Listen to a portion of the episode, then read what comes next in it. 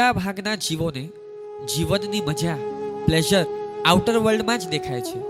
અને એટલે જ તેઓ ભોગ સુખોના ગુલામ હોય છે, નબળા હોય છે. ધર્મ કરવા છતાં પણ તેમને મટીરિયલિસ્ટિક વર્લ્ડનું મહત્વ વધારે હોય છે. આથી તેઓ ધર્મનો પણ ઉપયોગ પોતાના એમ્બિશન્સ ફૂલફિલ કરવા સક્સેસિવ કરિયર બનાવવા કરતા હોય છે. એની સામે ઉત્તમ ધર્માત્માઓ ભોગ સુખના દાસ નહીં, પણ સ્વામી હોય છે. તેમને સત્તા સંપત્તિ, ભોગ, કુટુંબ, પરિવાર કરતા દેવગુરુ ધર્મ વધારે મહત્વના લાગે છે.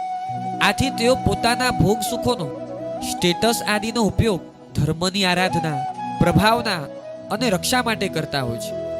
મૈણા પણ એક મહાન પ્રભાવિકા અને રક્ષક શ્રાવિકા છે.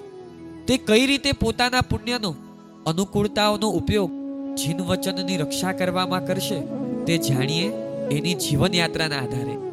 લાસ્ટ એપિસોડમાં આપણે જોયું કે ખાલી હાથે નીકળેલા શ્રીપાલ બાર મહિને રાજ રાજેશ્વર થઈ ઉજ્જૈની નગરી તરફ પાછા આવી રહ્યા છે. કોઈને આ વાતની ખબર નથી. આથી ગુપ્તચરોએ પણ પ્રજાપાલ રાજાને એવા સમાચાર આપ્યા કે કોઈ મોટો સમ્રાટ આપણા દેશ તરફ લાવ લશ્કર લઈ આવી રહ્યો છે. તેના બળ, પ્રતાપ, ઐશ્વર્ય વિશે સાંભળીને રાજા પણ ગભરાયો. ડરના કારણે તે સામી છાતીએ લડવા તૈયાર નહોતો. માટે તેણે કિલ્લેબંધી કરી. આથી શ્રીપાલ નગરની બહાર છાવણી નાખી રહે છે. ઘરેથી નીકળ્યાને એક વર્ષ થવાથી શ્રીપાલને માતા અને મૈણાને મળવાની ખૂબ ઈચ્છા છે. આથી વિમલેશ્વર દેવે આપેલા હારના પ્રભાવે તે ઉડીને મૈણાના મહેલે પહોંચે છે અને દરવાજાની બહાર રહી તેઓની વાત સાંભળે છે. કમલપ્રભા માતા ચિંતાથી મૈણાને કહે છે કે અત્યારે યુદ્ધ જેવું વાતાવરણ છે. ચારે બાજુ ભય છે. શત્રુ રાજા એટલો બળવાન છે કે કાલે આપણે જીવતા રહીશું કે નહીં, તેનો ભરોસો નથી. તેથી આ જીવનમાં હું શ્રીપાલનું મોઢું જોઈ શકીશ કે નહીં, તેની મને ખબર નથી. આમ માતા પુત્ર વિરહમાં ચિંતા વ્યક્ત કરે છે. તે દિવસે મૈણાને પરમાત્મા ભક્તિમાં ખૂબ જ ભાવોલ્લાસ થયેલો. તેના આધારે તે સાસુજીને દિલાસો આપતા કહે છે કે, હે માતાજી, આપ ચિંતા ન કરો. આપના પુત્ર અને મારા પતિનું આજે ચોક્કસે મિલન થશે. હજી તો મૈણા આટલું કહે છે, ત્યાં જ દરવાજા ઉપર ટકોરા વાગે છે. મૈણાએ બારણું ખોલ્યું. શ્રીપાલ અંદર આવી માતાને પગે લાગે છે. પરસ્પર ખબર અંતર પૂછી બંનેને છાવણીમાં લઈ જાય છે. બીજી પત્નીઓ સાથે પરિચય કરાવે છે. બધી વાતચીત પૂરી થયા પછી શ્રીપાલ મૈણાને કહે છે કે રાજનીતિ પ્રમાણે આવતીકાલે મારે તારા પિતા પાસે દૂત મોકલવાનો છે. તેઓ જાણતા નથી કે હું તેમનો જમાઈ શ્રીપાલ છું. એ તો એમ જ માને છે કે કોઈક મોટો સમ્રાટ ચડી આવ્યો છે. આથી ગભરાયેલા છે. તેથી હું કહીશ તે રીતે અવશ્ય સંધિ કરશે. તો બોલ, તારા પિતા સાથે કઈ રીતે સંધિ કરવું આમ તો રાજનીતિ પ્રમાણે બીજા રાજા સાથે કેવી રીતે વર્તવું તે શ્રીપાલે નક્કી કરવાનું હોય. નહીં કે મૈણાએ, પરંતુ શ્રીપાલ જાણે છે કે પ્રજાપાલ રાજા મૈણાના પિતા છે અને બીજું, મૈણા વિવેકી હોવાથી યોગ્ય જ સલાહ આપશે. આથી તે મૈણાને પૂછે છે, આ એક વર્ષમાં મૈણા પિતા સાથે ખૂબ વિનય અને ભક્તિપૂર્વક રહી છે. તેના વ્યવહારમાં કોઈ કચાશ નહોતી, પરંતુ તેના મનમાં એટલું ચોક્કસ પડ્યું હતું કે પિતાએ જાહેરમાં ભગવાનના સિદ્ધાંતની હાંસી ઉડાડેલી? એટલે તક મળે તો તેમની પાસે જાહેરમાં ભૂલ કબૂલ કરાવવી છે.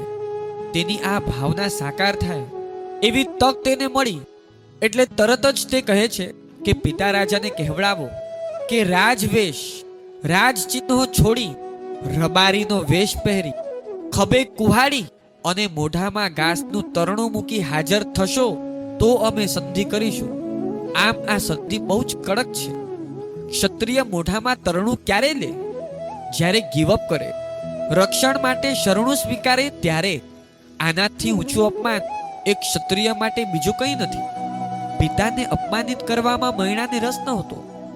પરંતુ આવી શરત મૂકવા પાછળ મૈણાનો એક જ આશય હતો કે ભૂતકાળમાં રાજાએ દાખલો બેસાડ્યો હતો કે હું નારાજ થયો તો મૈણાનું શું થયું? અને પ્રસન્ન થયો તો સુરસુંદરીનું શું થયું? એની સામે મૈણાને આવી કડક કન્ડિશનથી લોકમાં એસ્ટાબ્લિશ કરવું છે કે ભાગ્ય રૂઠે તો શું થાય? સુખ દુઃખ મારી મહેરબાનીથી અને નારાજગીથી છે એવું કહેનાર વ્યક્તિ પોતે જ ભાગ્યને આધીન છે. તે જાણે છે કે વાતો કરવાથી ક્યારેય પ્રેસિડેન્ટ ઊભો ન થાય. તે તો વર્તનથી જ કરી શકાશે. આથી તેણે સંધિમાં આટલી કડક શરતો મૂકી. શ્રીપાલે મૈણાની શરત શાંતિથી સાંભળી. શ્રીપાલની જગ્યાએ તમે હો, તો શું કહો?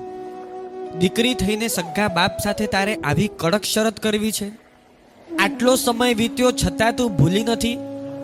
અંદરમાં કેટલું ઝેર ભર્યું છે? પણ શ્રીપાલ આવું કશું નથી બોલ્યા. કારણ કે તે જાણે છે કે રાજસભામાં ઘટના બની, ત્યારે પણ મૈણાને દ્વેષ નહોતો. ત્યાર પછી બધું અનુકૂળ થયું. પિતાજીને સંભળાવવાની તક મળવા છતાં તેણે કંઈ સંભળાવ્યું નહોતું. તો પછી અત્યારે તો તેને ક્યાંથી દ્વેષ આપવાનો? મહિણાનો વિવેક શાસ્ત્ર જ્ઞાન દીર્ઘદ્રષ્ટિ આદિ શ્રીપાલ જાણે છે. અને એટલે જ મહિણાની વાત સ્વીકારી બીજે દિવસે દૂત મોકલે છે. ભયના કારણે પ્રજાપાલ રાજા તો સંધિ કરવા તૈયાર જ બેઠો હતો. એટલે તેણે દૂતને બહુ સારી રીતે સન્માન સાથે આવકાર આપ્યો. નબળા લોકો આમ રૂઆબથી ફરતા હોય. પણ ડરના કારણે ગમે ત્યારે નાના બની જાય. અહીં રાજા પણ તેને આવકારીને ખબર અંતર પૂછે છે. પછી દૂત બહુ સૌમ્ય ભાષામાં કહે છે કે, આમ તો અમારા રાજાનું બળ એટલું છે કે તેઓ તમને તાબામાં લઈ શકે છે, આજ્ઞા મનાવી શકે છે, છતાં આપનું નસીબ કે તેઓ સંધિ કરવા તૈયાર છે. પ્રજાપાલ રાજાને તો સંધિમાં રસ હતો જ, એટલે તે શરત સાંભળવા ઉત્સુક હતો. પરંતુ જેવી દૂતે મોઢામાં તણખલું લઈ આપવું આદિ શરતો જણાવી કે રાજા એકદમ અકળાઈ ગયો. તેને થયું કે ક્ષત્રિય એવા મારી સાથે આવી રીતે શક્તિ, આવું હળહળતું અપમાન આ તે કેવી રીતે સહન થાય? એટલે હજુ તો રાજા અકળાઈને જવાબ આપવા જાય છે, ત્યાં તો મંત્રીએ રાજાને અટકાવ્યા. મંત્રી કહે છે કે, મહારાજા, આ રાજાની સામે આપના બળ, શક્તિ સાવ મામૂલી છે. જો શરતો નહીં સ્વીકારીએ, તો આપનો વિનાશ નક્કી છે. રાજનીતિમાં પણ બળવાન સામે ઝૂકી જવાની વાત આવે છે.